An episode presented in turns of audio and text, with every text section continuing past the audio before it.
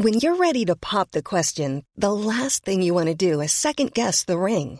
At Bluenile.com, you can design a one of a kind ring with the ease and convenience of shopping online. Choose your diamond and setting. When you find the one, you'll get it delivered right to your door. Go to Bluenile.com and use promo code LISTEN to get $50 off your purchase of $500 or more. That's code LISTEN at Bluenile.com for $50 off your purchase. Bluenile.com code LISTEN. Hey there, it's Michelle Norris. I'm host of a podcast called Your Mama's Kitchen. When I travel, I'm usually looking for a way to find a taste of home when I'm not at home. And one of the things I love to do when I am at home is entertain. And Airbnb allows me to do that. When I was in California recently, I rented a house that had a great kitchen. And when we were sitting around the table, we were all thinking, we're in someone else's house. Someone could be in all of our homes as well. If you have a home, but you're not always at home, you have an Airbnb. Your home might be worth more than you think. Find out how much at airbnb.com/slash host. Some folks don't stop till they find the truth. June's Journey is a roaring 20s murder mystery hidden object game. Find your first clue by downloading June's Journey today. Available on Android or iOS devices and on PC through Facebook Games.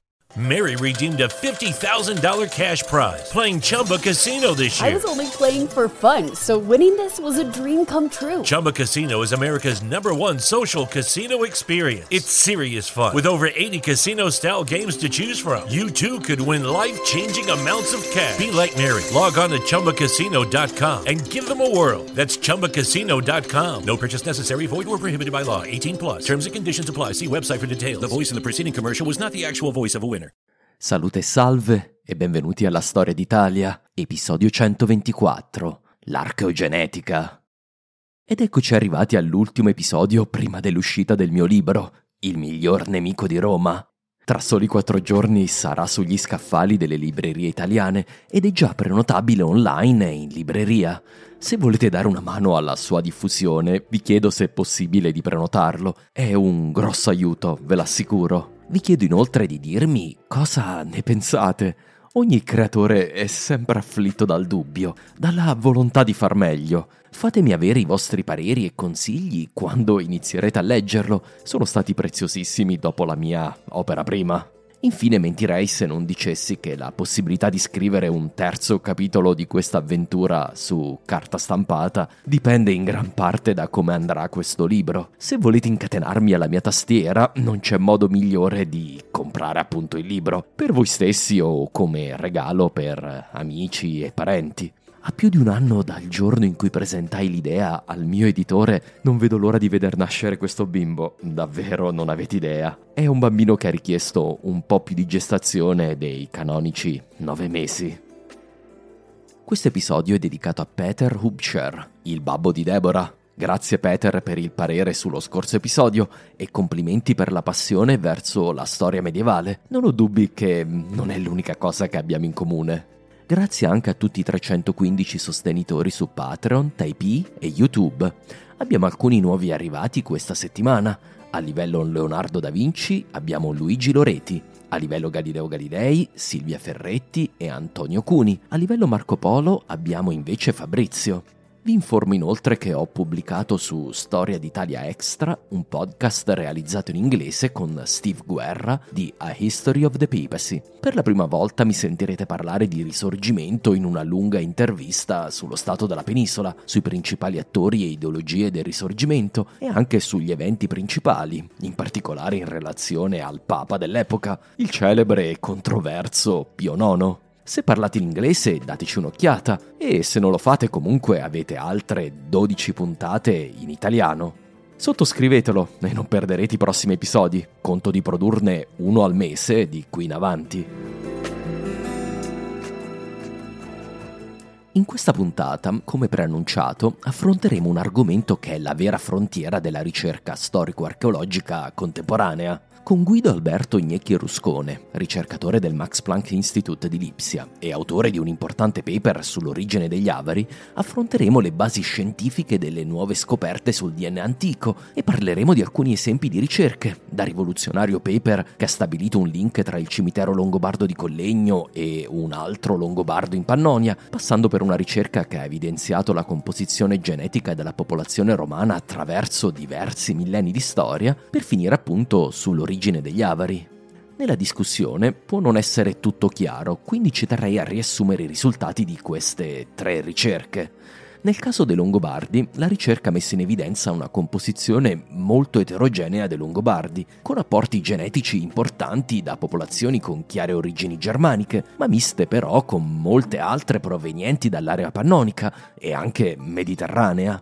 In generale i Longobardi sembrano essere restati a Zolad, in Ungheria, per sole tre generazioni, un periodo compatibile con quello che sappiamo della loro storia e che corrisponde al periodo unico e poi post-unico, fino al 568. Il paper sembra confermare che i Longobardi ebbero sì origine nell'area della Germania settentrionale, ma nei secoli la loro popolazione andò mischiandosi con molti altri apporti genetici, formando la vasta confederazione che arriverà poi in Italia e che è confermata essere appunto quella della Pannonia, Un'altra importante conferma, in quanto Collegno e Zolad sono chiaramente popolazioni molto simili. Nel secondo paper si studiano campioni di decine di resti dell'area laziale per ogni periodo storico, dal Mesolitico al Medioevo, per capirne la composizione genetica. Innanzitutto va detto che ci sono almeno due grandi cambiamenti nella preistoria. I cacciatori raccoglitori del Mesolitico sono sostituiti da popolazioni che praticano l'agricoltura provenienti dall'Anatolia. Questi costruiscono le prime ancestrali protociviltà europee. Durante l'età del bronzo arrivano però nuove popolazioni dalle steppe eurasiatiche, probabilmente gli indoeuropei che sono alla base poi di tutte le lingue europee, a parte il basco o le lingue ugro-finniche. Gli indoeuropei si mescolano ma in gran parte sostituiscono i locali, costruendo le civiltà pre-romane. Questo patrimonio genetico è quello che costituisce anche la gran parte della popolazione romana durante il periodo repubblicano.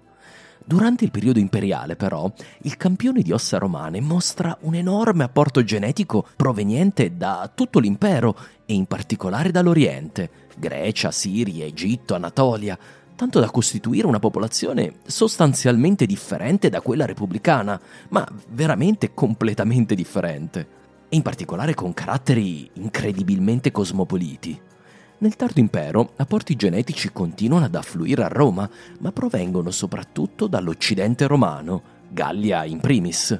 Infine, nell'Alto Medioevo, a partire dall'VIII secolo, l'immigrazione sembra venire soprattutto dal nord, ancora dalla Gallia, ma anche dal mondo germanico e vichingo. Roma è ormai inserita nel sistema politico dell'impero carolingio prima e poi dell'impero ottoniano, tagliando i suoi legami con il mondo mediterraneo dell'impero romano medievale, ovvero l'impero bizantino.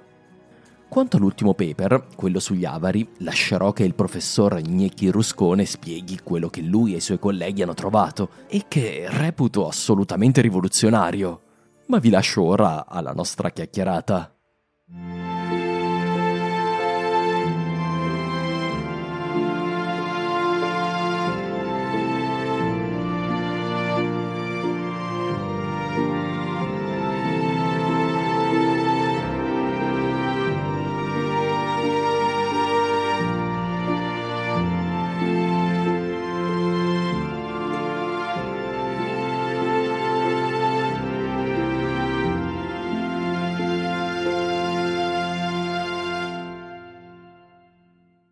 Salute e salve e bentornati su Storia d'Italia. Anche oggi sono veramente onorato di avere eh, un ospite, un ospite speciale perché mi è stato segnalato un paper su un argomento eh, relativo a quello che stiamo seguendo oggi nel podcast. Abbiamo parlato di, di avari, abbiamo parlato eh, di migrazioni, abbiamo parlato di ricerca eh, archeogenetica in più occasioni e eh, mi è stato segnalato questo paper recentissimo sugli avari ho visto che l'autore era italiano dal prestigioso Max Planck Institute e quindi eh, mi sono preso la briga di eh, contattarlo e vedere se era intenzionato a venire eh, sul podcast.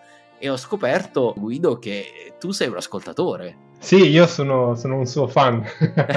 la, la seguo, la seguo spesso, la seguo quando ascolto spesso quando vado a correre. Ah, perfetto, è, è, il, è il, modo ideale. Ma diamoci del tuo, eh, nessun problema. Quindi è, è, una cosa tipica questa, insomma, del correre, palestra, mi hanno detto tanti che... quindi, quindi, cadiamo proprio a fagioli in questo caso. Allora, ehm, eh, dottor Guido eh, Gnecchi Ruscone vuoi parlare agli ascoltatori d'Italia, vuoi spiegare cosa ti ha portato ad occuparti di archeogenetica? Perché è un, è un campo, diciamo che più giovane di così è, è raro, insomma. È decisamente un campo molto giovane e io, um, anch'io sono cioè, relativamente giovane, la, posso fare uh, un riassunto della mia carriera fino a qui in poche parole, sono uh, appunto un, un, ricercatore sul postdoc da quasi quattro anni al Max Planck Institute. Prima ho fatto, ero studiato, io sono un biologo innanzitutto, sono laureato in biologia all'Università di Milano, master in biologia evolutiva e antropologia molecolare all'Università di Bologna, dove poi ho, fatto, ho continuato con un dottorato di ricerca, uh, studiando appunto antropologia molecolare una tipologia di genetica che si chiama genetica di popolazione, su popolazioni però moderne. Eh, il mio dottorato era su, studiavo popolazioni dell'Himalaya. Ah, uh, pensa tu, ok, eh, fantastico. Eh, eh, nepalesi, tibetane, insomma, la, anche questioni diciamo, di adattamento all'alta quota, adattamento genetico all'alta quota, che ricerca che mi ha poi portato a Chicago, dove c'è un, un all'Università di Chicago dove ho fatto una visiting period durante il dottorato e sempre studiando appunto questi aspetti di adattamenti all'alta quota e della demografia delle popolazioni moderne nepalesi. Ho visto che da... sì. hai studiato anche sulla popolazione italiana, no? E, ho visto sì, che sì, sei sì, coautore sì. di, un, di, un, paper su questo argomento, quindi anche, anche, per, anche l'Italia ha sviluppato delle caratteristiche genetiche per adattarsi all'ambiente, no? chiedo eh, senza, senza, saperlo. Sì, sì, sì, ho studiato il laboratorio dove, dove, ho studiato a, a Bologna, eh, il laboratorio di antropolo- antropologia molecolare sotto la supervisione di professor Marco Sazzini, professoressa uh, Donata Luiselli, Davide Petterne, c'è un, c'è un, mm-hmm. un, un grosso gruppo lì. Um, appunto ho, ho, iniziato a imparare proprio la, la, la, questo tipo di ricerca studiando le popolazioni italiane. Eh, c'era un progetto sulle popolazioni italiane, eh, moderne sempre, e vedere attraverso le popolazioni moderne se c'erano degli adattamenti. Abbiamo, siamo visti degli adattamenti eh, diciamo, più complessi, poligenici al alla, alla dieta, a differenti diete, soprattutto alla dovuta differenza, diciamo, storia evolutiva tra nord e sud in parte. Adesso non, non Vabbè, troppo... non andiamo nel dettaglio perché è, è, fuori campo e questa era una domanda sorpresa perché mi è venuta la curiosità mentre parlavi quindi delle popolazioni, ehm, sì. diciamo, del presente. E cosa mi ha portato a quello, a, al DNA antico? Ma DNA antico mi ha, mi, ha, mi ha, affascinato appunto quando ho iniziato il dottorato, era proprio, diciamo, stava iniziando a diventare una, una cosa grossa il DNA antico. Uh, durante appunto, il mio dottorato e mi ha subito affascinato, subito diciamo, capito che la, la, direzione della genetica, genetica di popolazione, studiare la storia uh, delle popolazioni umane attraverso il DNA antico da, cioè, dava un, tantissime nuove prospettive, uh, alcune di cui ero ignaro, ho scoperto anche solo dopo, però già mi, mi, affascinava. E sempre tramite insomma, Chicago c'era un, un, ricercatore di lì che poi si era spostato, era diventato group leader, come li chiamano qua al Max Planck, cioè un o PI, Principal Investigator.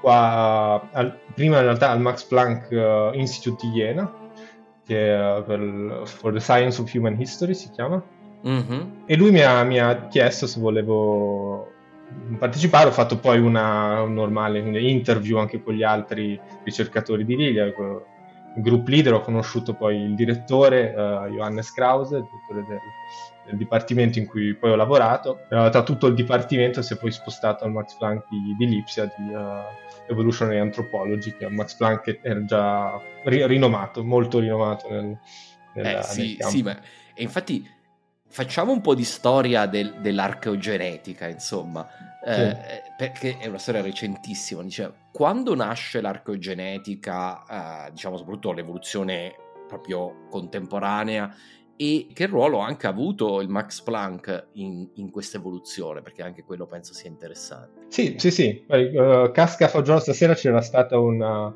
una festa, diciamo, di addio, comunque di un professore qua del Max Planck, Mark Stonking, rinomato professore di genetica di popolazione che, si, eh, che, che, va in pensione. Allora ho colto l'occasione per uh, farmi raccontare un po' di aneddoti da, dai vari ah, Johannes Krause. Eh, quindi vi posso raccontare. Allora, la, l'archeogene- lo, lo, studio del DNA antico la, nasce, quindi le primissime ricerche risalgono agli anni Ottanta e sono appunto la, la, la, prima o una delle prime appunto è, è stata condotta da che, pioniere della, della, disciplina Svante Pavo, che adesso è uh, direttore qua al Max Planck Institute. Um, e, e, nasce, diciamo, i primi, i primi anni, era una, una, ricerca molto incentrata sulla biochimica, cioè sul, diciamo, era molto rivoluzionaria all'epoca perché non si sapeva se si poteva effettivamente ottenere del DNA da, da qual, qualunque tipo di reperto antico. Antico, sì, uh, da, da, dalle ossa per esempio dei morti, dalle, poi spieghiamo, sì. no? insomma, dalle ossa uh, dei dalle, cimiteri sì, dalle, antichi, insomma. Sì, sì, le ossa dai cimiteri antichi o, uh, e quindi per diciamo, 20 anni è stato, è stato un problema di ricerca prettamente biochimico, se, se vogliamo, per mettere appunto i sistemi, no? per, sì, per sì, cercare per di estrarre il DNA da, esatto. da, questi reperti. Per riuscire a ottenerlo ed è, è già, è, insomma, non, non, era assolutamente scontato, cioè c'erano tanti che non lo credevano proprio possibile, il DNA è, troppo, è degradato, non, non, cioè, era... Uh, e invece, diciamo, ricercatori pionieri come appunto uno di questi, Svante Pavo, ha, ha riuscito poi a, a, ottenere del DNA e insomma da lì la ricerca ha progredito fino al punto, diciamo, nel momento chiave, un momento in cui è diventato forse evidente agli occhi del, del, diciamo, dei ricercatori, per lo bene, poi dopo anche da, insomma, esplosa anche, uh, anche fuori dall'ambito prettamente accademico, nel 2010, sì. uh, sempre quando uh, sia Uh, insomma, anche dato credito anche ad altri, però sia insomma, Svante Pavo, il gruppo qua di, uh, di, di Lipsa in cui c'era Johannes Krause che è il mio attuale diciamo, capo, che era allora dottorando di Svante Pavo, hanno sequenziato il primo genoma Neanderthal e diciamo lo stesso più o meno periodo, non mi ricordo quale è uscito prima, però insomma simile periodo il gruppo di uh, Copenaghen ha sequenziato il primo genoma di, invece di un uh, umano, Homo sapiens uh, arcaico, esatto. uh, antico.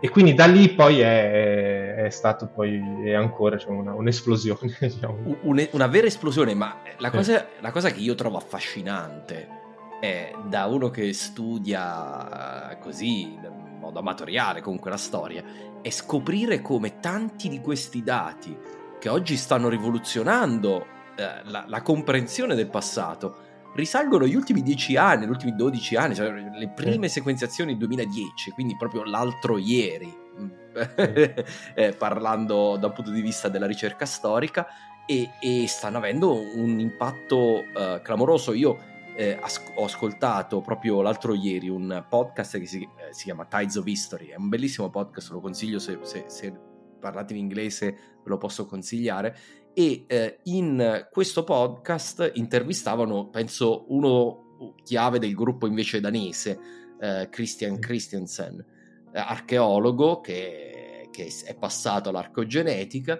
e che eh, spiegava proprio che secondo lui in archeologia ci sono state tre rivoluzioni scientifiche, cioè la scienza che ha portato delle rivoluzioni che hanno cambiato il modo anche di pensare all'archeologia. La prima, quella ai tempi di Darwin con le nuove scienze umane, eh, la seconda, quella del carbonio 14 nel secondo dopoguerra e anche l'analisi dei pollini, quindi di nuovo la scienza che cambia anche eh, proprio il modo di fare archeologia E, e, questa è la terza rivoluzione in cui siamo proprio completamente immersi. E questo da, un punto di vista è molto affascinante e anche, come dire, dall'idea di, di un'apertura, secondo me, di, di, pascoli nuovi. Insomma, è molto eccitante perché ti dà l'impressione che per i prossimi 10-20 anni si faranno un bel po' di scoperte su questo campo. Tu cosa ne pensi? Uh, sì, sono, sono, d'accordo. Anch'io diciamo, ho scoperto poi iniziando a, a lavorare, venendo da, dalla biologia, io in realtà non, uh, appunto la, tutto la, il campo diciamo, dell'archeologia e adesso della, della storia io li sto, li sto, imparando adesso, li ho imparati lavorando, quindi ho, ho capito veramente anche solo dopo quanto l'impatto che, che queste esatto. ricerche possono avere nel, appunto, per lo studio dell'archeologia e storia.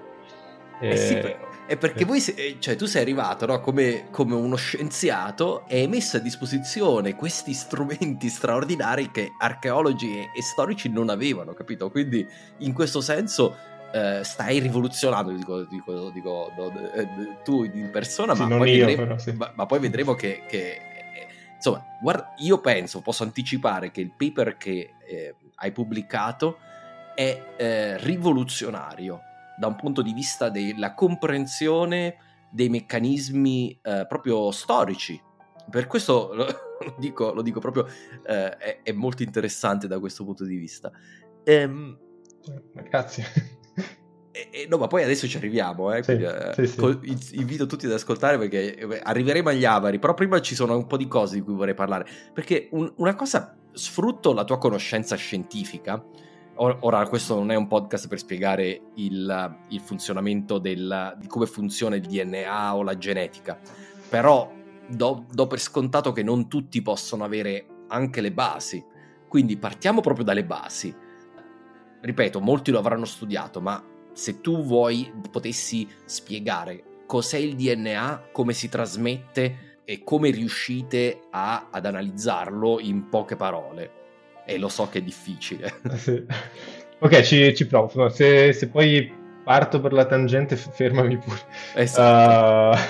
Uh, no, cioè, il, il, DNA è una, cioè, è una, una, una molecola uh, biologica ed è, un, è, diciamo, è la molecola che contiene l'informazione uh, per produrre le cellule di un organismo e poi insomma, le cellule poi producono insomma, i tessuti, i tessuti gli organi per arrivare fino all'organismo. Quindi il DNA uh, ed è uh, c'è lo stesso DNA in ognuna delle nostre cellule, lo ereditiamo dai, dai nostri genitori, quindi dal, dallo, dallo, zigote che è la, insomma, la, la, cellula, la prima cellula di un organismo dopo la fecondazione che contiene quel DNA e poi si riproduce, si, le cellule si, uh, si, riproducono e riproducono il DNA, copiano lo, sempre lo stesso DNA. Quindi diciamo è l'informazione base che, che, crea un organismo biologico, non solo esseri umani, ma tutti, tutta la vita.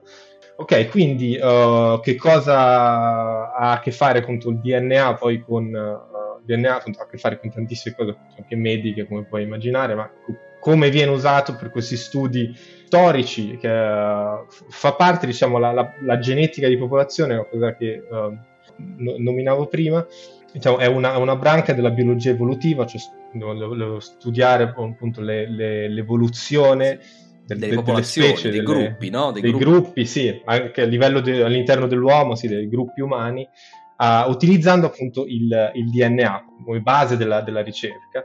E questo perché appunto il DNA viene, uh, lo, lo, ereditiamo dai nostri genitori e, e quindi viene trasmesso da, da, da, genitori in figli, così per, per generazioni. E partendo adesso, dimenticando un attimo il DNA antico, ma partendo anche dal, dal DNA di una persona moderna, mio, tuo, diciamo, attraverso poi dei modelli matematici si, si possono diciamo, cercare di ricostruire appunto questa storia dei nostri, antea- dei nostri antenati cioè, sì. attraverso appunto quei studiando questi frammenti di DNA. Questo perché appunto il DNA, DNA lo ereditiamo dai nostri genitori. Appunto dicevo che il DNA viene trasmesso uguale, però ci sono sempre diciamo del, delle, delle modifiche queste modifiche si chiamano mutazioni, questa parola che magari un po' um, sembra fantascientifica, in realtà la mutazione è una cosa normalissima del DNA, avviene in ognuna delle nostre cellule, alcune di queste mutazioni vengono trasmesse. Quindi io mia, delle mie mutazioni personali, le trasmetterò alcune di quelle, le trasmetterò ai miei figli e quindi diciamo la, a livello poi estendendo, non so se è chiaro, però estendendo a livello di popolazione, delle popolazioni che hanno degli antenati comuni hanno delle mutazioni in comune. Hanno delle mutazioni in comune, quindi si può ricostruire la storia dei gruppi umani esatto, e capire esatto. quanto sono vicini gruppi eh, anche del presente, se ho capito bene, sì, tra, sì, di loro, sì. tra di loro. Eh, e come dicevi tu all'inizio, anche quali sono stati eh, magari la, la loro, qual è stata la loro storia genetica, come si sono adattati al loro ambiente, come si sono spostati nel tempo, è anche un argomento interessante, no? Per, io ho fatto l'analisi genetica, come ci sono varie società ormai che lo fanno in modo artigianale, no? Insomma, eh, non pro, magari non a livello con cui lo fate voi. E mh, mm, l'ho fatto l'analisi genetica e, e, ti dà un quadro di quello che poteva essere il passato della, della tua famiglia, in un certo senso. Sì. E questo l'abbiamo capito per il presente. Ma come riuscite invece a mettere in correlazione eh, popolazioni del, antiche con il presente? O popolazioni antiche tra di loro? Cioè come fa un ricercatore a creare questi collegamenti? Come dicevo prima, noi lavoriamo con questo, con questo DNA. il DNA è una, è, una, è, una, è una, grossissima molecola che è composta da tanti piccoli uh, mattoncini, che sono molecole uh, che sono legate tra di loro e che, che, formano una sequenza. Ci sono quattro molecole di base, che vengono chiamate anche basi, anche abbreviate con, le, con, con quattro lettere. Con delle A, lettere, con delle no? lettere, delle lettere no? A, T, uh, G, C, che sono quattro molecole diverse che si collegano tra di loro a formare una catena e la sequenza di, uh, di queste quattro basi è, quello, è, ciò che formano il DNA. Ed il DNA è, è lunghissimo, sono 3 miliardi e 600 milioni di, di queste basi uh, divise poi sono in cromosomi, ma non entriamo troppo nei dettagli, sono, sono e noi compariamo queste uh, sequenze, sequenze di ciascun individuo tra di loro e appunto guardiamo dove uh, differiscono e differiscono per queste uh, mutazioni che dicevo prima. Per esempio, vediamo, possiamo vedere anche la um, parentela stretta, cioè io con mio, mio, padre o mia madre condivido il, metà del, del mio genoma metà con uno, metà con l'altro, e diciamo andando poi a, a ritroso si può uh, vedere quanto condivido con un'altra persona e, ve- sì. e poi raggruppando, insomma, vedendo, raggruppando insomma, persone uh, diverse, si può vedere quanto quelle, quel gruppo di persone condivide con quest'altro gruppo di persone e, e questo è di base proprio in una nutshell sì, è, uh, quello è, che facciamo è tutto un lavoro di trovare dei, pezzi in comune per ricostruire i gruppi in un certo senso e poi sì. paragonare i gruppi tra loro, insomma, e dire probabilmente questo gruppo discende da questo gruppo, può, se è nella storia, no? Um, sì. Ma adesso andremo un pochino più nel dettaglio per parlare invece de, de, dei casi specifici. Io conoscevo questo lavoro perché ho trovato in più occasioni dei paper che che mi interessavano sui Longobardi, eh, poi ne, ne, parleremo anche, insomma, eh, o, sul, um, o, o, sulla storia delle malattie, eccetera. Una cosa che ho notato però è stato un... Uh, qualche anno fa è uscito un articolo molto uh, lungo, complesso del New York Times, è uscito nel gennaio del 2019 e, che, e questo articolo era molto preoccupato da un punto di vista ideologico sul vostro lavoro. Tra l'altro sono all'epoca, pochi anni fa, sostenevano essere pochissimi i laboratori in grado di fare questo lavoro. Comunque prova a riassumere qual era la critica del New York Times. Lo dicevano nel dopoguerra la ricerca storica antropologica ha cercato di demolire le nozioni di identità etnica basata sulla genetica che avevano fatto tanti danni prima della seconda guerra mondiale e ha creato i, concetti di cultura, di etnogenesi e, e, anche è andato contro un po' il, l'ideologia delle migrazioni che sono passate fuori moda. L- loro dicevano adesso sono arrivati gli scienziati di laboratorio che stanno soppiantando questi ricercatori. Lo scrivono nel, nell'articolo un po' in modo simpatico, in modo scientifico, no? Gli scienziati di laboratorio aristocratici sono arrivati con la loro tecnologia superiore e hanno sostituito i ricercatori preesistenti i loro primitivi strumenti di ricerca.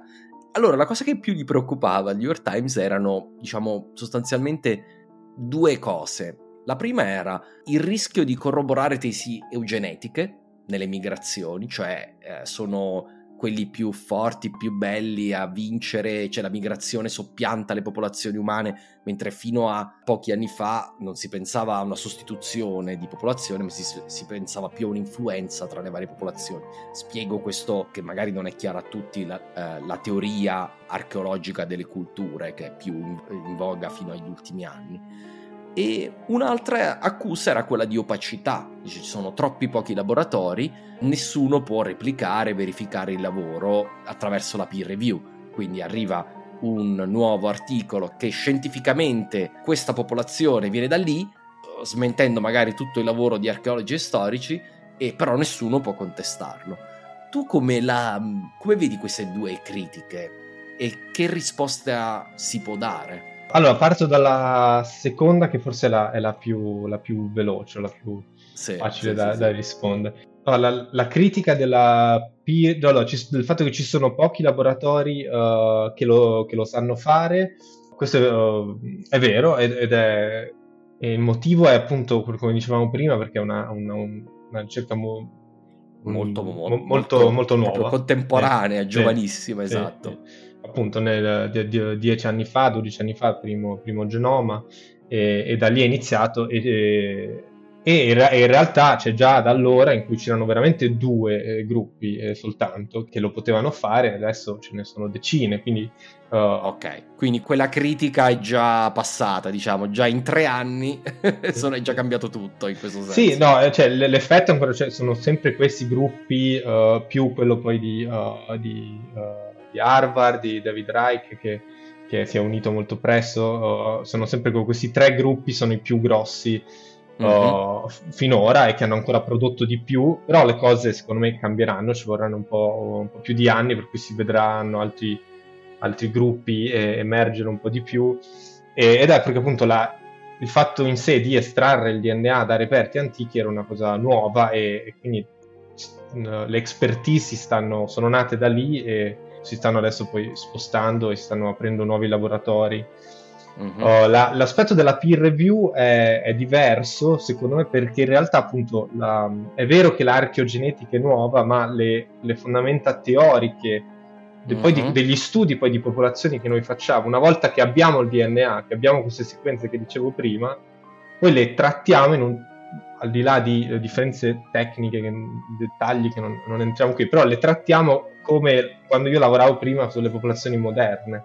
Cioè la, okay. la, la base teorica evolutiva e di genetica di popolazione è fondamentalmente la stessa e quindi in realtà ci Perfetto.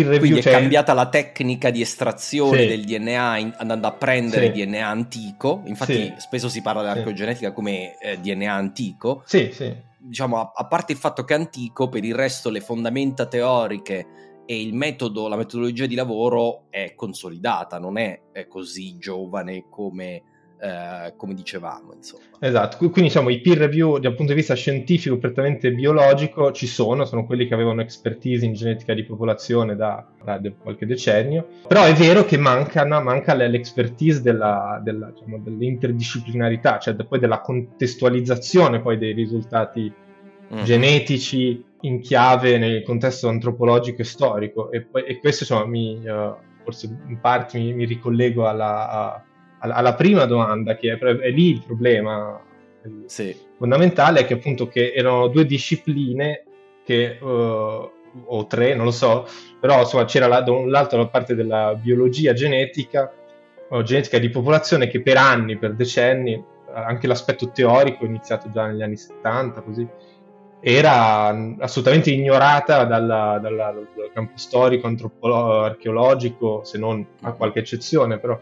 E poi solo col DNA antico, il fatto che proprio il DNA viene da reperti uh, archeologici antichi, in cui gli archeologi lavorano, lavoravano da, da, da anni, da, da decenni, da, quindi ci sono, siamo scontrati, diciamo, queste due discipline che prima non comunicavano e questo scontro prima. Esatto, e, e, all'inizio secondo me si è creato un po' di attrito sì. proprio perché erano due mondi che non si erano mai incontrati. Esatto. E, e all'improvviso hanno dovuto iniziare a parlare tra di loro. Il, l'archeologo ha dovuto iniziare a. Già eh, lo storico spesso fa difficoltà a guardare all'archeologo, poi l'archeologo guardare al genetista. Quindi, sì. Però eh, la, la cosa bella è questo, secondo me, della ricerca storica, è che alla fine sono questi nuovi strumenti che possono portare più vicini alla ricerca della verità alla fine tutta la ricerca di qualunque tipo è cercare di avvicinarsi il più possibile alla verità e eh, bisogna utilizzare gli strumenti a disposizione. Se questi strumenti,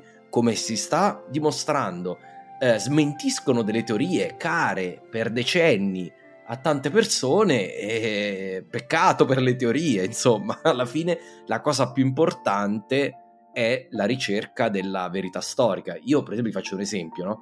eh, ho letto fior di libri che parlavano del fatto che non si poteva dire eh, se eh, diciamo la, la, pe- la, peste di Giustiniano fosse davvero peste, no?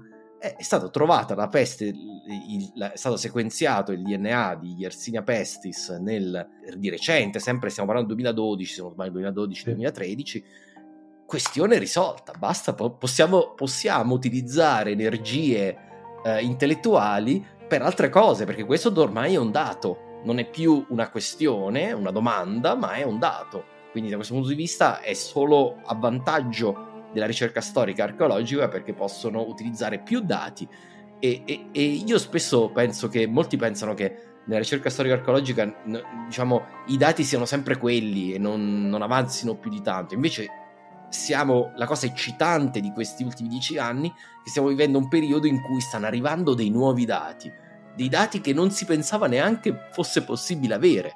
Da questo punto di vista io lo trovo veramente una cosa entusiasmante. Scusa se faccio un po' un panegirico del, del, dell'archeogenetica da questo punto di vista.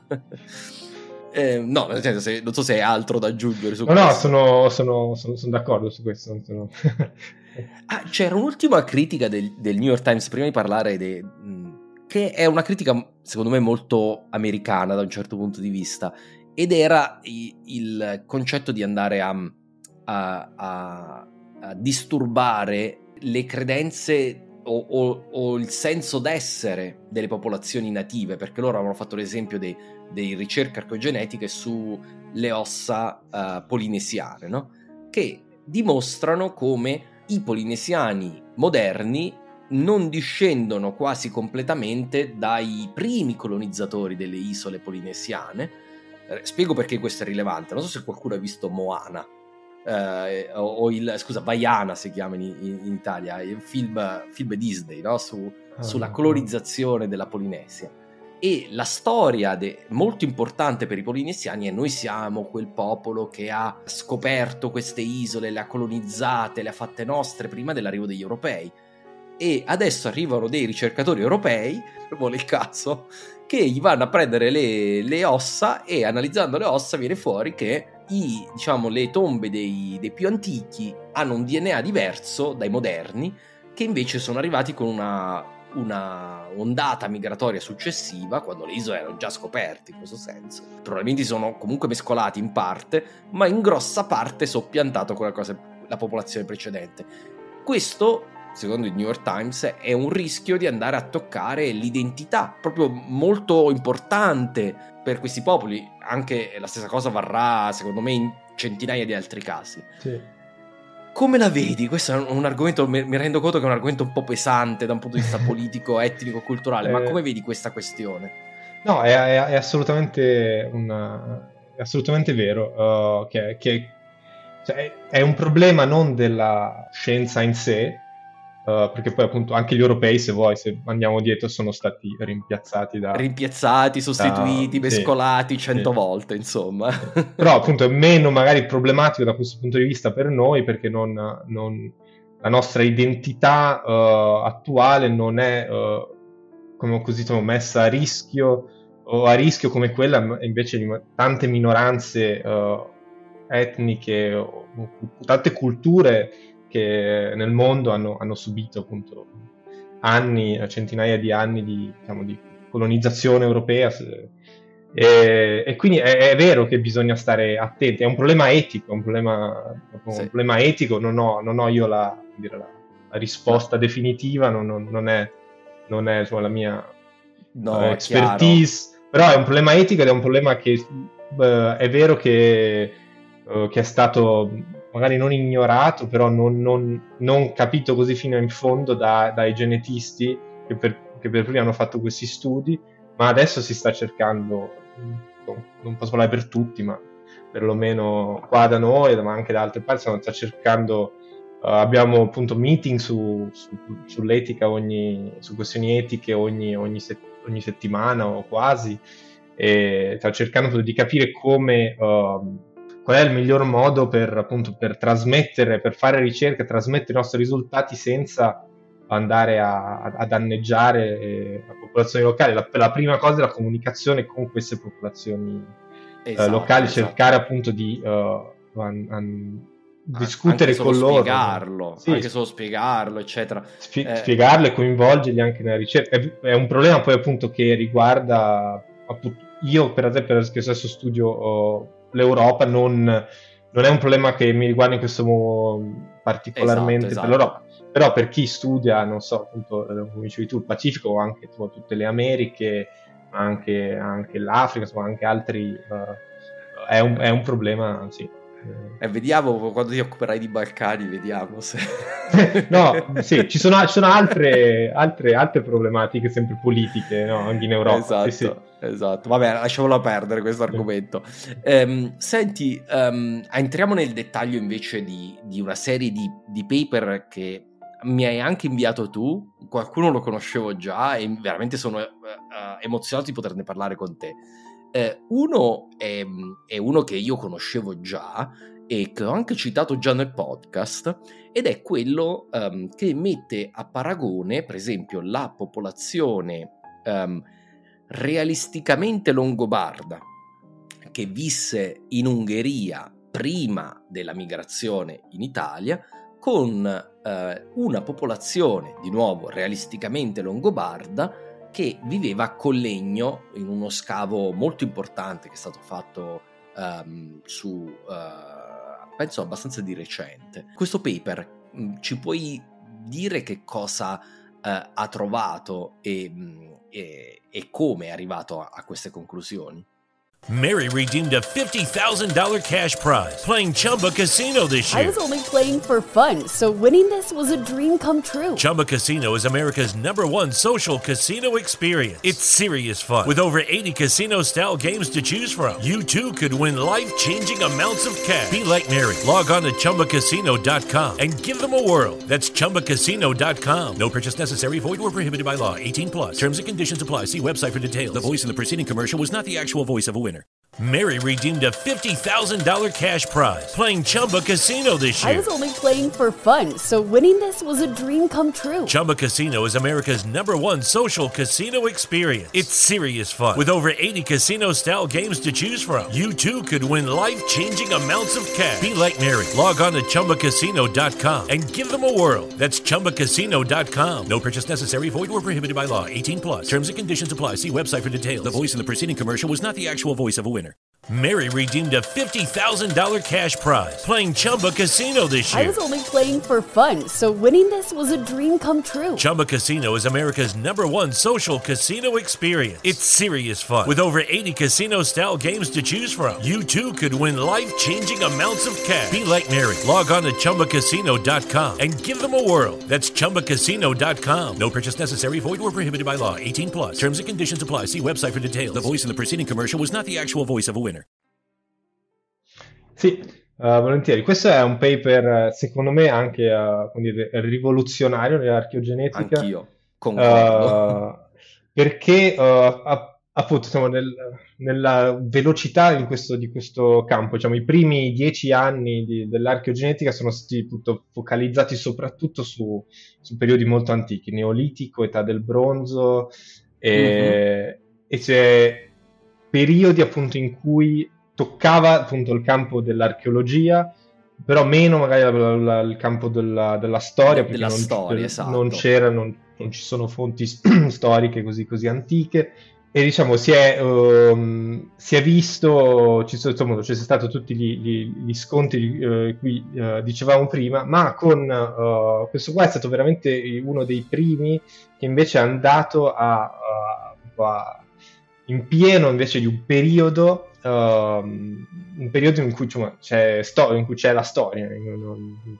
sì, siamo dei... nell'alto medioevo, che poi è, è, è, è, l'area adesso dove ti stai occupando di più, insomma. Esatto. E, e, e, e qui, di quando eri questo, questo, paper, se non sbaglio, 2018-17? Sì, proprio... 2018, sì, sì, 2018, sì. Ma molto, sì, cioè, molto cioè, recente. Il, podcast, mio podcast è iniziato nel 2018 per dare l'idea del, di quanto, è, di quanto è, recente e infatti io qui introduco, prima che, che tu parli la, la soluzione, mm. ho già parlato nel podcast della cosiddetta scuola di Vienna e, e, scuola di Oxford, che si contendevano e dicevano, la scuola di Oxford dice i Longobardi, come altre popolazioni, sono soprattutto germaniche, vengono probabilmente dal centro Europa e eh, eh, sono migrate effettivamente eh, dalla Germania alla Pannonia, poi dalla Pannonia all'Italia, mentre la scuola di Vienna sosteneva che eh, probabilmente i Longobardi si sono formati tra popolazioni eh, pannoniche, ehm, anche magari dei germani, però non, non particolarmente importante la, la, componente germanica. Ci sono anche dei libri che dubitano completamente della questione della migrazione, sostenendo che ma è molto improbabile che siano migrati proprio come popolo, come ci dice la fonte storica, fonte storica principalmente Paolo Diacono, ma non solo, eh, che ci dice che nel 568 i Longobardi abbandonarono la Pannonia, bruciarono tutto e entrarono in Italia. E questa, questa, cosa era trattata un po' come una storiella, ma una ricostruzione così. E, e, probabilmente i Longobardi erano già dentro l'Italia e si sono solo ribellati ai bizantini, eh, tutta una serie di questioni di questo genere. E su tutta questa discussione che andava avanti da decenni, se non un secolo, all'improvviso piomba boom questo paper come, come dire, proprio come un, un, macigno per quello dicevamo quando arriva, arrivano, arrivano, i genetisti all'inizio è, è, proprio una pietra buttata nello stagno no? sì dai, insomma questo questo articolo fa uh, secondo me al, al, di là della, uh, della, della scoperta diciamo, è un esempio di, vuoi, di quanto poi questo, questo periodo storico è complesso e quanto non è, da, da un punto di vista appunto genetico, adesso ti parlo, quanto è, è, è difficile nei periodi più recenti interpretare e veramente capire i, i, i dati genetici. I allora, questo, certo. sì, questo articolo fa vedere una, delle cose da un certo punto di vista anche uh, con, contrastanti, che, che, se non sono contestualizzate in chiave archeologica e storica non, è difficile anche certo. capirci qualcosa. Quello che fa vedere è che in questi due uh, siti, lo, Longobardi, uno in, in, in, Ungheria, l'altro quello di Collegno in Italia, fondamentalmente c'è una diversità genetica pazzesca. Uh, sono um, in, in, e in, diciamo, parallele in entrambi questi cimiteri c'è la stessa tipologia di diversità genetica con individui che con una più nord uh, europei e una, diciamo, un clean, come li chiamiamo noi, di, diciamo, di individui inter, intermedi fino a individui che sono mediterranei. Completamente, completamente mediterranei. Completamente esatto. mediterranei del sud, Sicilia, isole. E, e quindi questa diversità è, insomma, è, è pazzesca ma, e va, uh, va capita. Insomma, il, e sono sepolti fianco a fianco. No? Sono sepolti e, fianco a fianco. E, e, la cosa interessante però è che la cultura materiale, diciamo, dei, eh, di chi è seppellito, eh, tende a, se, se, mi ricordo bene, tende a combaciare più o meno con il patrimonio genetico, che anche quello è una cosa molto controversa, se non sbaglio. Eh, ma cioè lì insomma, per uh, difendere loro hanno, dire, ci, hanno, semplicemente osservato un, un dato, hanno fatto una, cioè una correlazione, hanno, hanno, hanno mhm. visto tra la componente, l'ancestralità che vedevano nelle diverse tombe con la, la, la cultura materiale il, che gli archeologi hanno trovato in queste tombe e hanno visto, una, hanno osservato una, uh, um, un, un, pattern. Uh, una correlazione. Una, una, diciamo. Diciamo, una correlazione. Poi è, cioè, non appunto... è un'identità, non è un'identità no. assoluta, no. è una correlazione, sono due cose diverse. Sì. No? E, ed è appunto il primo, è la, la punta dell'iceberg, questo, questo, questo articolo fa, co, appunto, ha fatto vedere che in realtà per poi per, per, capire esattamente cosa sta dietro andrebbe va, va studiato molto di più insomma va, sì va... no vanno fatti ma infatti per quello dicevo che secondo me saranno eccitanti i prossimi anni, sì. perché poi immagino che verranno fuori tanti altri paper confermando, smentendo eh, i, primi, i, primi, paper, diciamo, sì. su, sull'argomento, no? Insomma. E ehm, senti, un altro paper eh, che, che, mi hai inviato invece, che io non conoscevo, è questo Ancient Rome, a Genetic Crossroads of Europe and the Mediterranean. Ehm, in cui si va a cercare di fare una storia genetica di Roma. E, e questo, di nuovo, l'ho trovato eh, a, a, partire fra l'altro dal Mesolitico, quindi stiamo parlando dall'età della pietra, eh, diciamo eh, anche abbastanza antica, 10.000, 10.000 avanti Cristo in poi. Eh, poi per la fase neolitica, che tendenzialmente è quella dove si afferma l'agricoltura, no? Insomma, e poi per le fasi storiche eh, dell'età del, de, del bronzo, del, del, ferro, che l'età del ferro è sostanzialmente la storia romana, per intenderci. Vediamo, io provo a riassumere rapidamente quelli che ho capito io essere i, le, quello, perché penso che interessi molto agli ascoltatori, insomma, i findings, le, le, le scoperte sì. di, questa, uh, di questo paper. E sostanzialmente diceva che nella fase antica la popolazione laziale è la stessa dei cacciatori e raccoglitori presenti in tutta Europa. Nel Neolitico, con l'arrivo dell'agricoltura, arriva patrimonio genetico proveniente dal vicino Medio Oriente, dove era nata l'agricoltura. Quindi si può immaginare uno spostamento eh, del, assieme con l'agricoltura anche di popolazioni? Sì, allora praticamente questo questo studio fa appunto questa analisi appunto sull'Italia, l'arco temporale. Uh, in realtà vero, uh, la, insomma, la, vera scoperta nuova dello studio è, è poi sull'aspetto la, romano. Fino al, possiamo dire che il mesolitico, il neolitico, l'età del bronzo segue l'Italia. Ah, quello diciamo, che sapevamo la, già. La, segue... storia, la storia d'Europa, cioè col, col neolitico sì, si arriva alla appunto con, la, con l'arrivo della, dell'agricoltura c'è anche questa uh, espansione della, delle popolazioni dalla, dall'Anatolia. L'età del bronzo, poi, eh, eh poi dopo arrivano i cacciatori raccoglitori a cui facevi riferimento tu, no? quindi probabilmente gli indoeuropei, no? Sì, Insomma. poi arrivano, c'è questa, questa, componente genetica dalle steppe che è associata con l'età del bronzo e con, appunto, con, le, con la diffusione della lingua indoeuropea, la, la, uh, cordeduare, cal- cultura cordeduare, non so come si dice in italiano.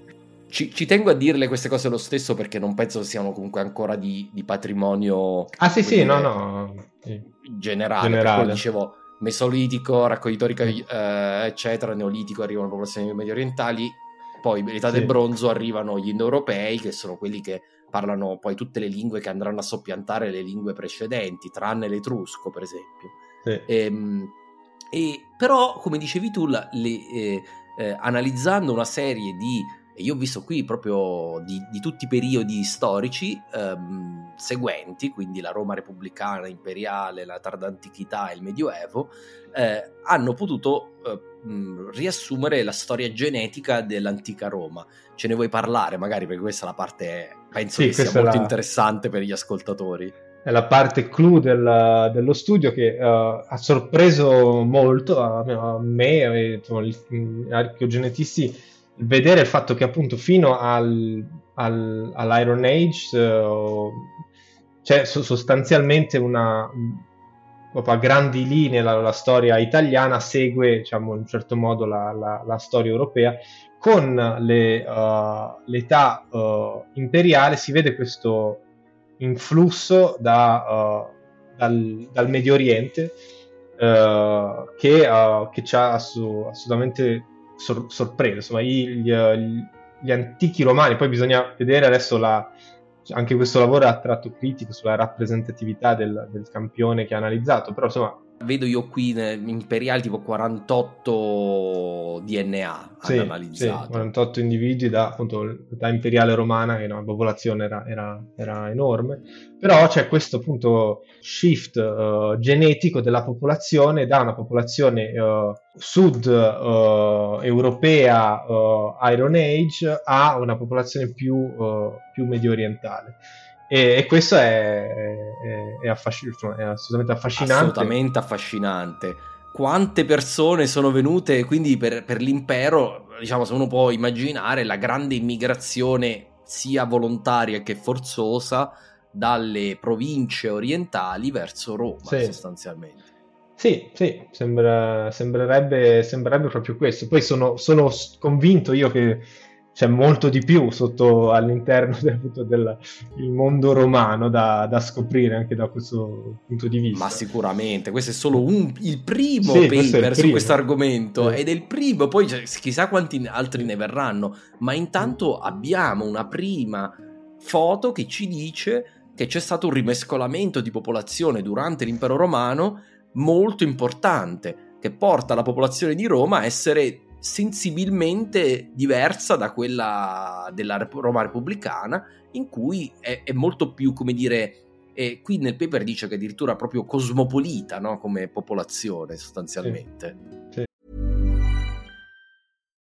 Millions of people have lost weight with personalized plans from Noom, like Evan, who can't stand salads and still lost 50 pounds.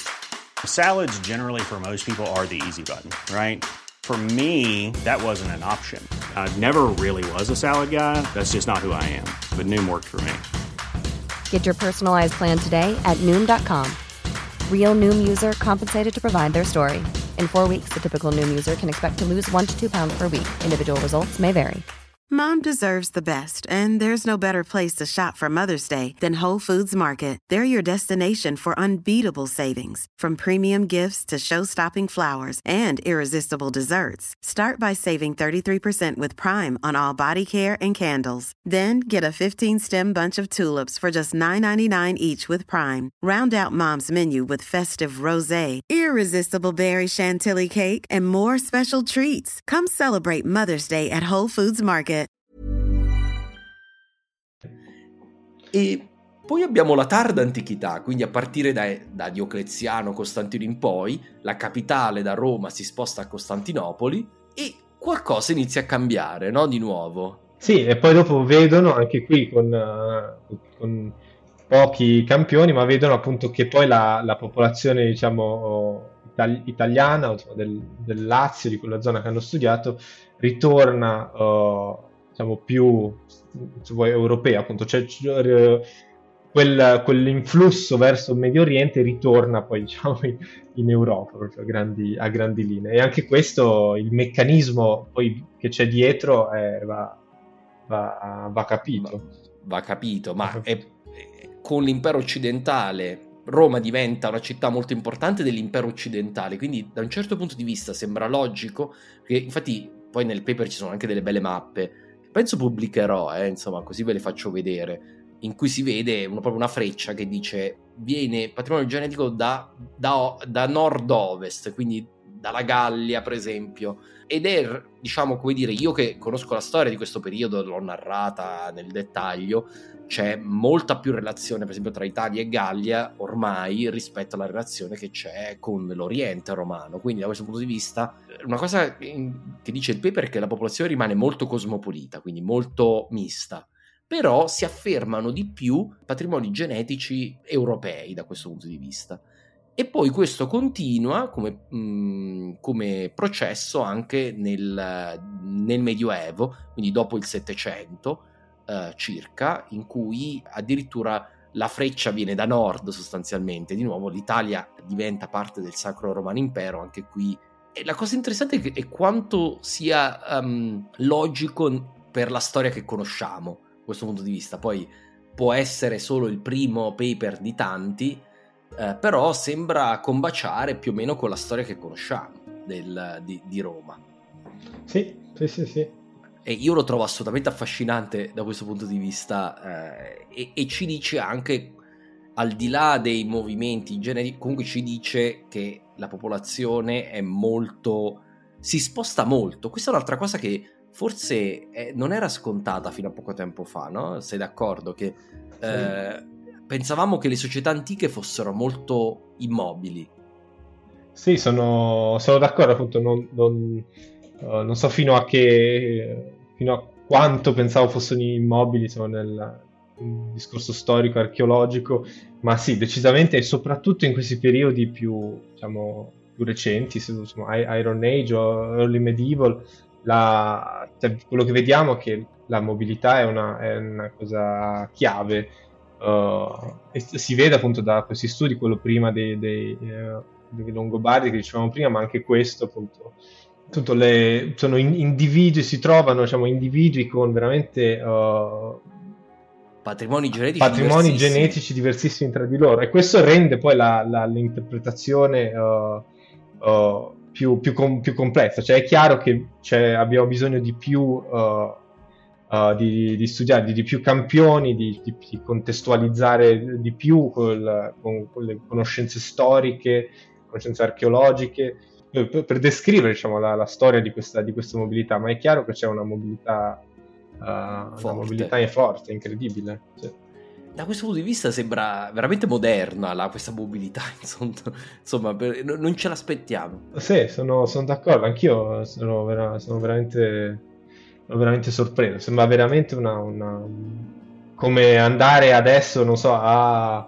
Um, a volte penso, so, come, come, potrebbe essere adesso un'analisi su un, non so, cimitero a, a, a New York adesso. Eh, esatto, uh, la, la, cosa in, incredibile no? che a, a Roma co- del, del, primo secolo, secondo secolo d.C., cioè incredibile, un po' lo sospettavamo, però fino a questo punto di avere una grandissima parte di quel patrimonio genetico che viene da, dal, dal, Medio Oriente, da, diciamo dal, da vicino Oriente, e dalla Grecia, vicino Oriente, eccetera. E da questo punto di vista è, è veramente interessante e la dice sì. lunga sul fatto che non dobbiamo fare magari dei collegamenti diretti troppo forti. No? Noi italiani diciamo, ah, noi siamo romani. Insomma, quali romani? Quelli della Repubblica, quelli dell'impero, che poi si sono continuati a mescolare in continuazione anche dopo, perché abbiamo appunto patrimonio genetico che viene dalla Gallia, viene dalla Germania. Importante anche nelle fasi eh, medievali, c'è meno variazione da quello che ho capito dal, dal paper, però parliamo di, di, poche decine, comunque un campione, eh, i campioni non sono mai grandissimi, no? Però è un campione che ci dice che comunque c'è, c'è meno movimento rispetto a, alla, all'epoca imperiale, come è logico che sia, però continua a esserci movimento anche durante il Medioevo, questo anche trovo interessante. Oh sì, oh sì. Allora, andiamo al, al, invece al tuo paper, andiamo alla, al cuore di, di, di, questa discussione, perché la ricerca che avete fatto sugli avari è una ricerca, in un certo senso, io l'ho detto all'inizio, secondo me rivoluzionaria. Perché ti dico rivoluzionaria? Io quando ho parlato degli unni, per esempio, ho detto che, bah sì, può darsi che vengano dall'estremo oriente, ma lo ritengo improbabile potrebbe darsi che siano veramente come alcuni hanno fatto i collegamenti con gli Xiongnu, questo non, non, non sono gli Avari ovviamente, ma eh, che era una popolazione che viveva in Mongolia, in moderna Mongolia, poi, eh, eh, poi a, le fonti storiche cinesi ci dicono che emigrarono verso occidente. E dopo tre secoli arrivano gli Unni in Europa, quindi gli archeologi, gli storici hanno fatto 2 più 2 e dicono magari sono gli Xiongnu. E questa teoria è stata spesso e ancora non c'è una prova arcogenetica di questa cosa, anche perché è molto difficile identificare gli unni, insomma, sapere chi è un unno e chi non lo è. Sì. Um, però una cosa simile avviene eh, rispetto agli unni, avviene nel, eh, nel VI secolo, eh, perché di nuovo le fonti ci dicono che arriva una nuova popolazione dal grande mare d'erba, per citare Martin, che viene da diciamo il, la steppa eurasiatica, emergono gli avari e si installano nella regione pannonica, che era stata la stessa regione dove erano stati gli Unni, tra l'altro, che si prestano a una civiltà nomade. E l'argomento del, de, del tuo, del vostro paper, è stato quello di andare a cercare di capire da dove venivano questi, questi avari, no? Vuoi raccontare agli ascoltatori che cosa avete scoperto? Beh, sì, appunto, partiamo diciamo, dal, dall'inizio. Appunto, questo, uh, questo diciamo, studio nasce da, appunto, dalla, voler rispondere o comunque cercare di uh, chiarire, mettere in luce sulla questione di da dove venivano gli avari uh, o gli avari in italiano problemi a no io dico sempre avari ma perché ho visto che, che è la, la dizione più, più, più, comune per non confondergli con gli, eh, gli, avari che sono quelli che non hanno, non hanno voglia di, ah, di sì, pagare il conto. Però lo so che in inglese avars, uh, avars. avars quindi vabbè insomma. Come, come, come giustamente uh, riassunto tu da, sì, insomma, la, le, le, fonti storiche e anche in certa misura la, la, le fonti archeologiche uh, ci dicono che appunto questa popolazione vi proveniva da uh, qualche parte delle steppe, comunque aveva legami con, uh, con le steppe e soprattutto le, le fonti storiche hanno insomma, negli anni sviluppato diverse teorie. E uno insomma, dei più grandi studiosi contemporanei su, sugli avari, Walter Paul, che è uno con cui abbiamo lavorato appunto per cercare di, uh, di interpretare nel, nel, modo migliore possibile la, uh, i, i, risultati genetici, uh, appunto, ha scritto molto su, sugli avari, ha elencato insomma, le, le, le diverse teorie che, riguardanti la loro origine, che, che erano delle le più diciamo, le disparate tra, da um, quelle che le volevano come gli, gli avari, come discendenti da, da, dell'impero Rouran, che era uh, un impero uh, um, uh, mongolo nella Mongolia che era stato sconfitto da, dai turchi una ventina d'anni prima della comparsa degli, degli, degli, degli avari in, in, in, Ungheria in un simile modo alla, parallelo con gli urni, no? venivano anche loro dalla Mongolia. Però dal, c'erano anche poi teorie il, uh, in realtà era, il, uh, erano soltanto un gruppo misto proveniente da diverse parti che a un certo punto si erano uniti per motivi politici sotto dei leader. E, esatto, e... c'è un gruppo della steppa che si unisce intorno a un sì, forte leader. Un forte e, leader. E che può essere composto da, da tantissimi gruppi disparati messi su alla bisogna, insomma. Esatto, esatto. E, e, quindi, diciamo, per rispondere a questa domanda, anche eh, grazie appunto, appunto, agli archeologi poi ungheresi, tra cui uh, Tivadar, il professor uh, Vida, Tivadar Vida, uh, che è un mhm. archeologo appunto che ha studiato se, da decenni diciamo, le, il, periodo, il periodo avaro. La, aveva, lui insomma, ha avuto la, l'intuizione di capire che la chiave per, per, cercare di rispondere a questa domanda era nelle, nelle tombe avare più, più ricche, cercare di capire dove uh, potessero venire queste, uh, queste, elite del periodo avaro. E così abbiamo fatto, abbiamo, grazie appunto a lui e alle, sue collaborazioni, siamo riusciti a ottenere uh, campioni da, dalle più ricche tombe mai scoperte, da, da, cui ci sono appunto anche resti scheletrici del periodo avaro, della zona appunto del moderna Ungheria, che era dove c'era diciamo, la, centro, diciamo, il centro sì, del, della, della, potenza, de, del potenza, caganato. Insomma, esatto, sì. del, del, caganato.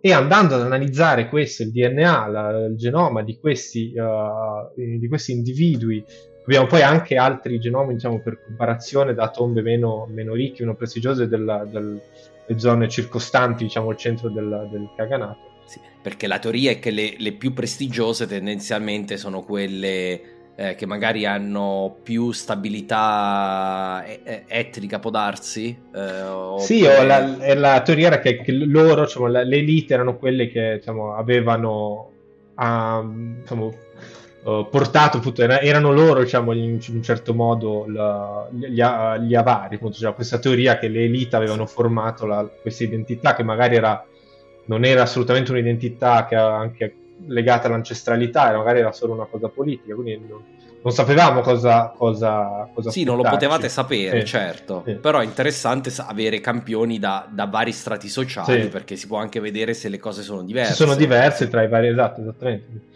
Eh, e quindi insomma il risultato poi più, più importante, uh, più sensazionale di, di, questo studio è il fatto che appunto queste elite avare erano no, nord-est asiatiche, geneticamente nord-est asiatiche, e attraverso appunto alcune analisi, eh, accennavo prima, comparandoli con gruppi diversi, ciò che abbiamo a disposizione, perché noi lavoriamo sempre con quello che, che possiamo, con quello che, che, abbiamo, con le popolazioni antiche che abbiamo, abbiamo visto che per esempio erano, erano molto simili a un, a, anche a popolazioni più antiche, per esempio del periodo Xiongnu, di cui abbiamo tanti, uh, tanti campioni, relativamente tanti per, per il DNA antico, cioè qualche decina.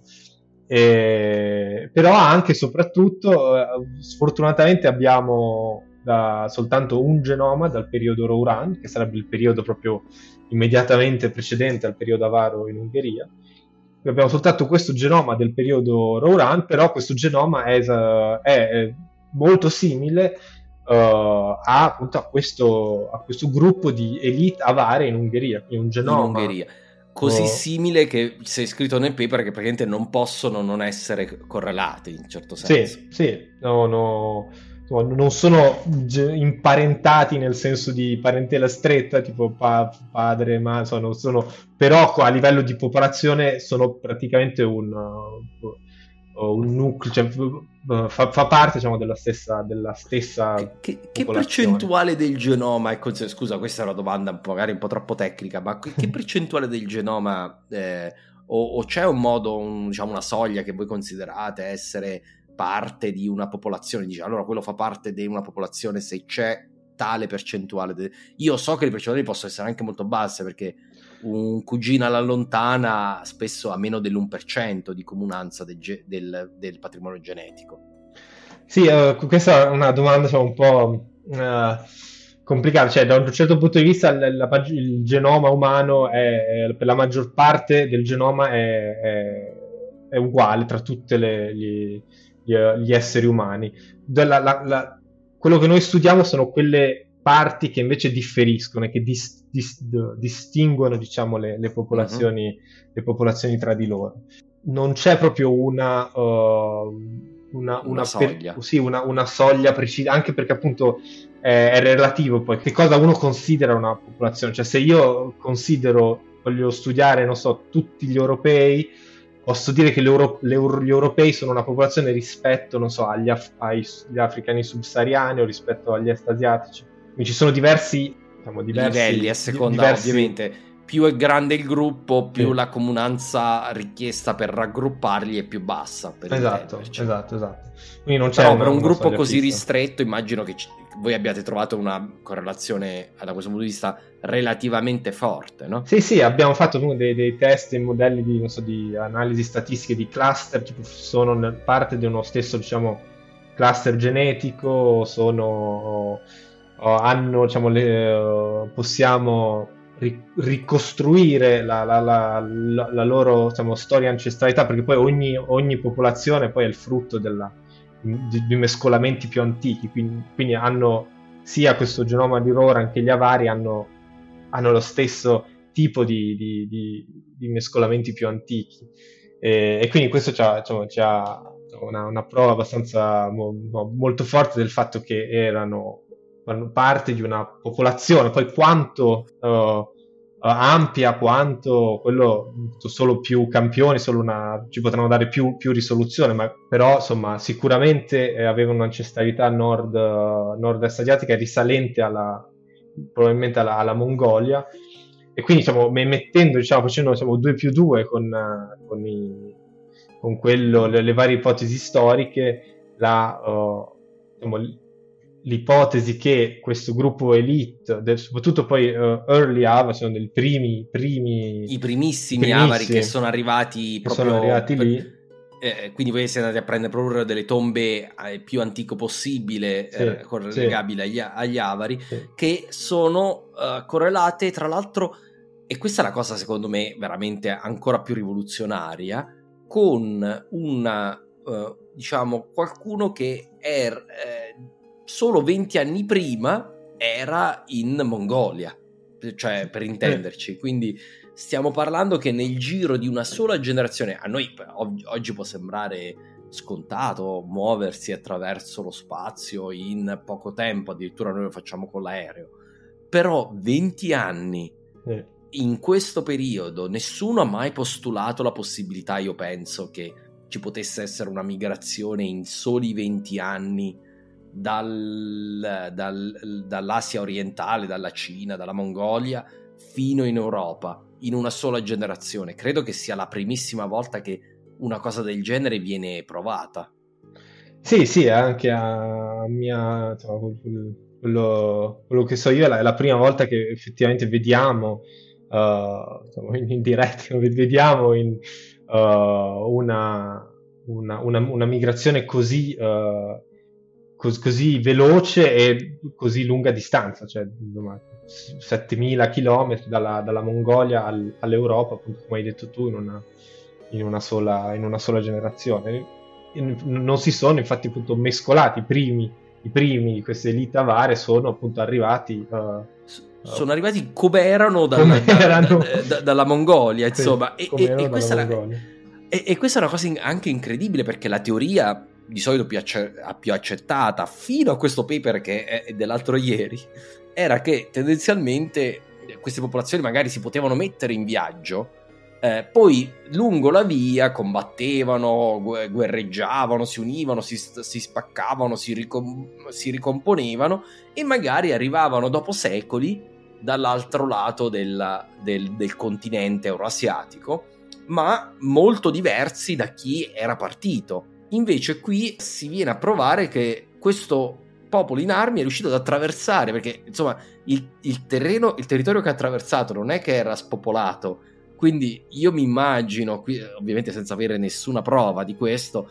che sia stato un attraversamento difficile, insomma, da questo punto di vista, perché c'erano altre popolazioni lungo tutta la via, eppure sono riusciti ad attraversarlo in pochi anni ed arrivare dall'altra parte alla ricerca di, di qualcosa. E, e questo è veramente interessante perché dà l'idea di come migrazioni del genere siano possibili. Insomma, se è successo agli Avari può essere successo anche ad altri, ecco questo forse è la cosa anche interessante. Sì, sì, sì. Io trovo che sia un, un, da questo punto di vista qualcosa che va a, a cambiare eh, proprio il modo di pensare alla storia e all'archeologia, perché appunto riporta, e questo mi rifaccio anche al, di nuovo a quel podcast che ho ascoltato che diceva, insomma, mm. state, è stata riportata la migrazione come una possibile spiegazione tra i meccanismi storici. Spiego di nuovo che le migrazioni sono passate di moda per una buona ragione, perché molte ideologie avevano pensato di utilizzarle per spiegare tutto e sì. per spiegarlo anche in modo eugenetico, no? Però forse a volte quando il pendolo eh, fa uno swing, spesso magari va va un po' oltre, no? la realtà sta magari in mezzo, forse si è andato troppo oltre verso, ah, le migrazioni sono rarissime, sì. molto difficili, comunque non sono vere migrazioni, ma sono più influenze culturali, invece qui abbiamo prove di vere e proprie migrazioni. Sì, sì, eh, è vero, ci sono, sono state, cioè, se possiamo riassumere diciamo, le, le, le, scoperte degli ultimi 15 anni dell'archeogenetica è che le popolazioni umane sono spostate continuamente e mescolate tra di loro, che a mio avviso è una, come dire, una, una, prova schiacciante contro qualsiasi idea contro del, l'eugenetismo eh, sì, contro l'eugenetismo contro l'idea che l'altro è diverso da noi siamo in realtà tutti altamente tutti mescolati. mescolati non esiste questa cosa della nazione che no, noi, spesso no. quando facciamo questi discorsi leggete fa discorsi nazionalisti noi siamo i romani oppure, oppure i francesi noi siamo i galli no? o qualunque di queste affermazioni se uno va a vedere il patrimonio genetico delle persone ci si accorge che sono tutte fesserie, almeno dal punto di vista genetico, poi dal punto di vista culturale si può discutere. Quanto sei vicino culturalmente a un gallo se sei francese o noi ai romani, poco, rispondo io, però, però, sicuramente da un punto di vista genetico non lo siamo, insomma siamo sempre mescolati in continuazione, però è interessante notare come questi mescolamenti possono avvenire in modo anche rapido, ci possono essere spostamenti molto rapidi, molto veloci attraverso lo spazio e questo è molto molto interessante. Senti, ci vuoi parlare perché voi fate parte di un gruppo di lavoro, no? E avete tutto un progetto che non riguarda solo gli avari, ma riguarda in generale eh, l'alto medioevo. Ci vuoi parlare di questo progetto? Perché penso che sia Jeans, se non sbaglio, si chiama, no? Sì. Eh, eh, ci vuoi parlare di questo progetto e, e, di quindi quali sono, magari, se ci puoi anticipare qualcosa su cui state lavorando, eccetera, così facciamo lo scoop.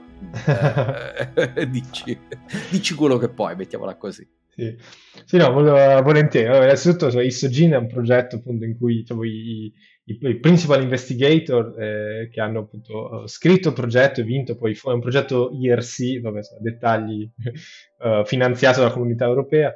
Eh, sono appunto uh, quattro, uno è il mio, mio, capo qui che è Johannes Krause, il direttore qua del Dipartimento di Archeogenetica del Max Planck di Lipsia. Uh, due storici che sono Walter poi l'ho nominato prima, grande sì, esperto degli famosissimo, sì, famosissimo. famosissimo.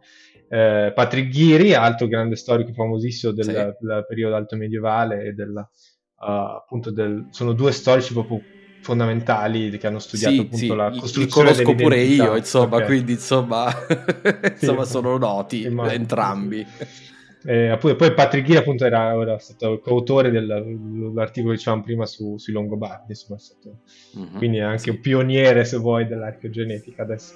E, e uh, l'archeologo appunto ungherese molto importante Tiva Arvida, quello che ha iniziato lo studio uh, degli, degli, degli, avari che, ho parlato prima. E quindi diciamo, il progetto Histogenes è, eh, diciamo, nasce da, da questa dall'intuizione cioè, che appunto, per studiare, per veramente capire le dinamiche uh, de- demografiche, storiche uh, del, uh, diciamo, del, periodo alto medievale, in questo caso bisogna, per integrare la, il dato genetico, bisogna veramente avere innanzitutto tanti campioni da contesti studiati e so, anche appunto, studiati in, un, in un'area diciamo, limitata, ma molti più campioni, che va un po'... Um, sì. stravolge un po' quello che sono stati gli studi di archeogenetica finora, in cui sono stati sono questi grandi uh, transetti temporali con pochi campioni. Con pochi uh, campioni, come abbiamo visto prima, 40 per tutta sì. la storia imperiale romana. Esatto, no? esatto. Considerato sufficiente, mentre voi volete andare più nella profondità, quindi più cercare nella... di avere... Sì. Eh, delle, dei campioni più vasti, ma su aree ben delimitate in modo da fare delle analisi proprio nel dettaglio delle evoluzioni eh, storiche di una popolazione. È questo? Esatto, esattamente. E il progetto Histogenes eh, inizia appunto con uh, il, il, è focalizzato sul periodo delle, delle, migra- delle grandi migrazioni, delle grandi migrazioni invasioni barbariche e, ed appunto nella la, la zona del bacino dei Carpazi con una zona con chiave di connessione appunto abbiamo visto sì. con gli avari con gli Unni una zona con gli Unni i Longobardi sì, ci sono sì, passati in Pannonia quindi più o meno io ho notato questa cosa che la Pannonia è, cioè, è sempre di mezzo in tutti questi spostamenti quindi è proprio un, un anche i Goti sono, sono passati, sono passati lì, lì, sia gli Ostrogoti beh i Visigoti meno però gli Ostrogoti sicuramente sì mi sei riuscito a trovare anche a risolvere lì la questione di chi sono gli ostrogoti, da dove vengono gli ostrogoti, quello sarebbe interessante per me, ma va bene. E quindi, eh, quindi diciamo, i, i prossimi, prossimi, studi, secondo te, su che cosa verteranno? Eh, I prossimi studi sono, sono tanti, perché appunto, come, come appena detto, sono passati tanti uh, gruppi diversi e quindi sono tante storie eh, diverse da, da raccontare e, e da scoprire. Uh, adesso cioè, stiamo lavorando a diverse cose, io sto uh, lavorando molto alla, alla una continuazione diciamo, della, della, storia degli avari, a grande domanda poi, ok, c'era questo gruppo, questa, soprattutto mm-hmm. l'elite uh, che veniva dalla, dall'Estasia e cosa, cosa, è successo a questi avari? Durante il periodo avaro e, e poi anche dopo, cosa, cosa, è successo a questa popolazione estasiatica? Uh, Molto che, interessante. Che, è, che, è arrivata lì e poi chiaramente oggi non, non, c'è, non c'è, più, anche se è un'altra domanda, vediamo eh. se riusciamo a rispondere. C'è una traccia genetica nelle popolazioni attuali degli avari? Esatto, cioè, c'è in domanda. Ungheria qualcosa che viene dagli avari? Sì, eh, in Ungheria ma... o magari in Est Europa. Tu, o nell'Est Europa in sì, generale. Sì. Anche perché, tra l'altro, il periodo... Eh Avaro insomma è molto lungo perché arriva fino all'epoca fu Carlo Magno ad abbattere sì. la potenza mh, avara quindi da questo punto di vista il è un periodo lungo e ci si può aspettare che in molte generazioni, come di nuovo probabilmente, quasi certamente accaduto ai Longobardi, lì non c'è la genetica ancora, ma lo vediamo dalla, come dire, già solo gli archeologi si sono accorti no? che dalle caratteristiche fisiche delle persone si mescolano con i locali, quindi probabilmente un giorno lo, lo, lo, dimostrerete geneticamente voi, ma chissà, magari è successo quella stessa cosa lì e sarebbe interessante capire fino a che punto si sono mescolati o non si sono mescolati con la popolazione locale, eh, è rimasta una cosa soliditaria oppure no. Eh, questo sarebbe molto interessante e fornisce anche poi materiale per, da un punto di vista antropologico per valutare cosa avviene in generale in casi del genere. Insomma poi si, ci si può estrapolare. Quindi sarà molto interessante vedere che cosa, cosa scoprirete insomma. Sì decisamente. E stiamo già vedendo delle cose mh, delle cose estremamente interessanti del, alcune cose che veramente uh, almeno io non mi, non mi aspettavo che uh, uh, sembra veramente di fare appunto di sc- indagare nell'ignoto e scoprire del, per esempio, adesso mi, mi ricollego all'intervista che dicevi tu a, Christiansen, che, su, uh, che, che, tra l'altro ho ascoltato, diciamo, che cosa lui vede il futuro dell'archeogenetica, dove, um, in che direzione va, e, e dice insomma, diverse cose, lo studio dei patogeni. Una delle cose che dice è lo studio della kinship. E, sì, sì ed effettivamente stiamo vedendo che con questo, appunto, con questo tipo di campionamento che è diverso da, da, da, quello che è stato fatto finora, appunto concentrandosi su siti e cercando di campionare il più possibile, molto spesso in, in interi diciamo, cimiteri. Un intero cimitero. Un intero cimitero. Esatto, dove, dove esatto. tipicamente, tipo in Italia ci sono dei, dei, cimiteri longobardi dove noi sappiamo che ci sono varie generazioni perché sono proprio. è, si, si, capisce l'epoca in cui è stata fatta la tomba e, e sono esatto. tutti rela- probabilmente eh, correlati tra di loro, insomma, da questo punto di vista, o almeno formano una stessa comunità. Sono, scusa, ho detto stupidaggine, non è che vuol dire che sono correlati tra loro, ma formano una comunità attraverso le generazioni. Quindi voi andate ad analizzare l'intera comunità a questo punto esatto. per cercare di capire come quella comunità è evoluta in sostanza, no? Esatto. E questo, e questa è la prima volta che viene realizzata una cosa del genere. Sì, è la, è la prima volta che appunto studiando appunto intere comunità e, e vediamo delle cose su... Uh, Dai, Qualcosa che puoi anticipare? Oh. Si, lo so che non è ancora pubblicato. Sì, non è ancora, ancora, in fase di, di, appunto, di ricevere, appunto, le stiamo scoprendo in questo, in questo, momento, tutte queste cose. Ma ci sono, appunto, posso dire che ci sono delle differenze, uh, ci sono molte differenze, appunto, anche a livello di uh, pattern.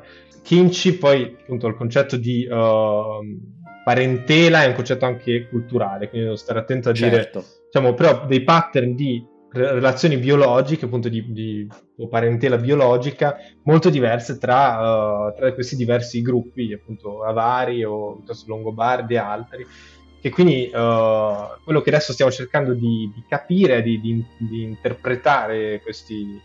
Uh, questi diciamo, dati?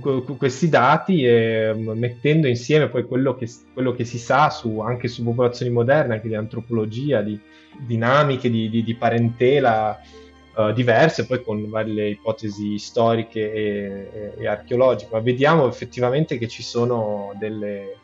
Uh, era anche da questo punto di vista era, era estremamente multiculturale uh, il, sì. il periodo. Quindi que- que- quindi quello che tu mi stai cercando di dire è probabilmente all'inizio un gruppo abbastanza omogeneo proveniente dall'Estasia, poi però rapidamente probabilmente cambia. Vabbè, ma questo lo vedremo quando pubblicherai il quando pubblicherete il, il paper. Sì. Mi raccomando, mandamelo eh, perché ci, sì, tengo sì, a... no, no. ci tengo a vedere proprio a, a, essere aggiornato. State lavorando anche su cimiteri italiani oppure sopra, solo sulla Pannonia? Uh, su, soprattutto sulla, sulla, Pannonia, però sì, qualche, qualche cimitero italiano o qualche cimitero italiano c'è, un po' una continuazione del, di quello studio sui, Uh, eh, perché mi interessa Longobardi. sapere, appunto, sarebbe bello sapere anche, appunto, come dicevi sui Longobardi, com'è sì. l'evoluzione. Se conferma quella cosa che ti dicevo prima, che c'è, cioè, quello che gli archeologi hanno sempre, come dire, eh, postulato è che all'inizio la popolazione longobarda era un po' separata da quella mediterranea italiana, ma poi nel giro di qualche generazione vanno sempre più ad assimilarsi ah, e questo diciamo per ora si intuisce dalla cultura materiale, che però la cultura materiale in teoria non dice niente sulla genetica, dice solo dire, la moda, perché la cultura materiale è tipo sì. ci metto eh, la spilla di questo tipo oppure ci metto un vaso o non ci metto niente. Però questo può essere solo moda, no? Essere, non, non, è per forza vuol dire che si sono mescolati, può semplicemente voler dire che un gruppo ha adottato gli usi e costumi di un altro. Quindi questo, da questo punto di vista è interessante capire se l'archeogenetica conferma o, oppure no. Eh sì, sarà, sì, il progetto Isogen non non è focalizzato proprio su questo, ma è, sì, è, è un è uno dei tasselli. È uno dei tasselli ed è una, anche una, una, domanda che interessa moltissimo anche a me e eh, arriverà anche questo. Va bene, dai, faremo un'altra puntata quando oh. esce, quando esce il, il, paper.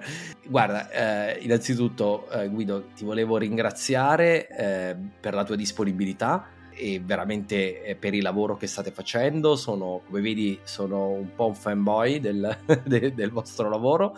Eh, grazie mille per, per, essere, per avermi dato insomma, questo tempo e sono convinto che gli ascoltatori lo troveranno molto interessante. Eh? Insomma, grazie, grazie mille eh, per il spero, tempo. Spero anch'io. Se mi, se mi, dai un tempo per fare un po' di pubblicità, se i suoi ascoltatori sono assolutamente in, vai. interessati all'archeogenetica, posso consigliare questo libro che è stato tradotto in italiano l'anno scorso. Come si intitola quindi? Uh, Storia? Storia dell'umanità ed è di, uh, di Johannes Krause e Thomas, Thomas Trappe, che uh, Johannes Krause è il, il, il, il direttore del dipartimento di, di archeogenetica di Lipsia che ha lavorato con con Svante Pavo e ha seguito diciamo, lo, tutto lo, lo, lo, sviluppo di questa esplosione uh, dell'archeogenetica e questo libro insomma, è scritto appunto con un giornalista, è un libro molto divulgativo e molto ah, uh, bene. Storia dell'umanità. Storia okay, dell'umanità. Storia de- Storia dell'umanità. Eh, allora me lo devo leggere anch'io. Okay, sì, è, molto, è, molto, proprio scritto semplice, diciamo. Molto proprio... Perfetto, perfetto. Ottimo, grande consiglio e me lo vado a leggere anch'io così sono anch'io più ferrato sull'argomento. Insomma, per ora ho letto solo paper, ma non un, una cosa divulgativa in generale sul, uh, sul, uh, sull'argomento lo trovo, lo trovo molto interessante. Bene, eh, grazie ancora Guido non so se siete se avete capito, abbiamo portato sulla frontiera della sì. ricerca archeogenetica, ma proprio storica archeologica direi, uh, del, del, momento, in uno dei, dei, tre posti al mondo uh, in cui questa viene fatta, insomma, perché siete voi, eh, i danesi e Harvard, hai detto, no? Insomma, qui più o meno come... come... Cambi- cambierà, cambierà, però sì, per ora Cambierà, ancora, dai. Sì. Dai, per ora, per ora, è così. Va bene, grazie ancora Guido per essere stato su Storia d'Italia. Grazie e, a te. E, e grazie a tutti e alla prossima puntata.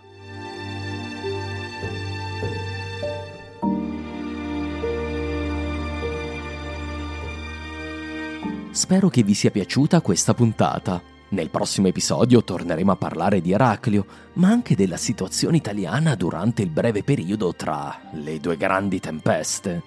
Vedremo come l'imperatore portò a compimento gli accordi con i persiani.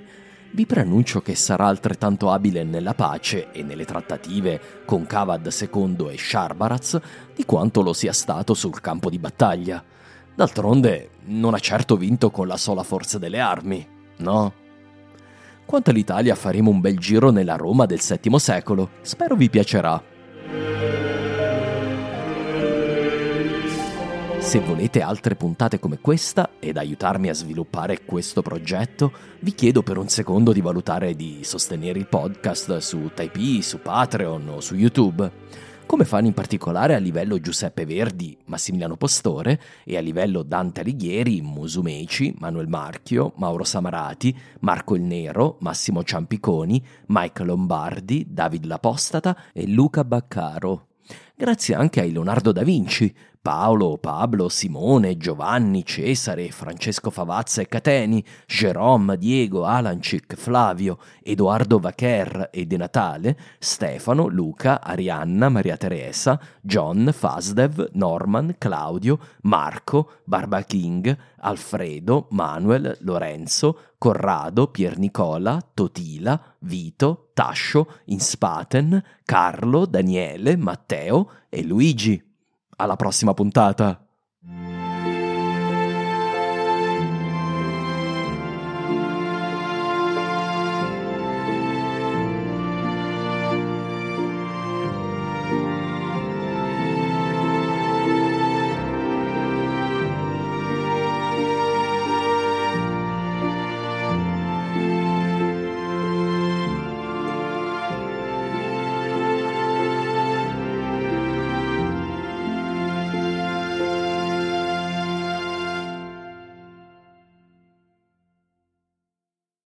Lucky Land slots, you can get lucky just about anywhere. This is your captain speaking. Uh, we've got clear runway and the weather's fine, but we're just going to circle up here a while and uh, get lucky. No, no, nothing like that. It's just these cash prizes add up quick. So I suggest you sit back, keep your tray table upright, and start getting lucky. Play for free at LuckyLandSlots.com. Are you feeling lucky? No purchase necessary. Void where prohibited by law. 18 plus terms and conditions apply. See website for details.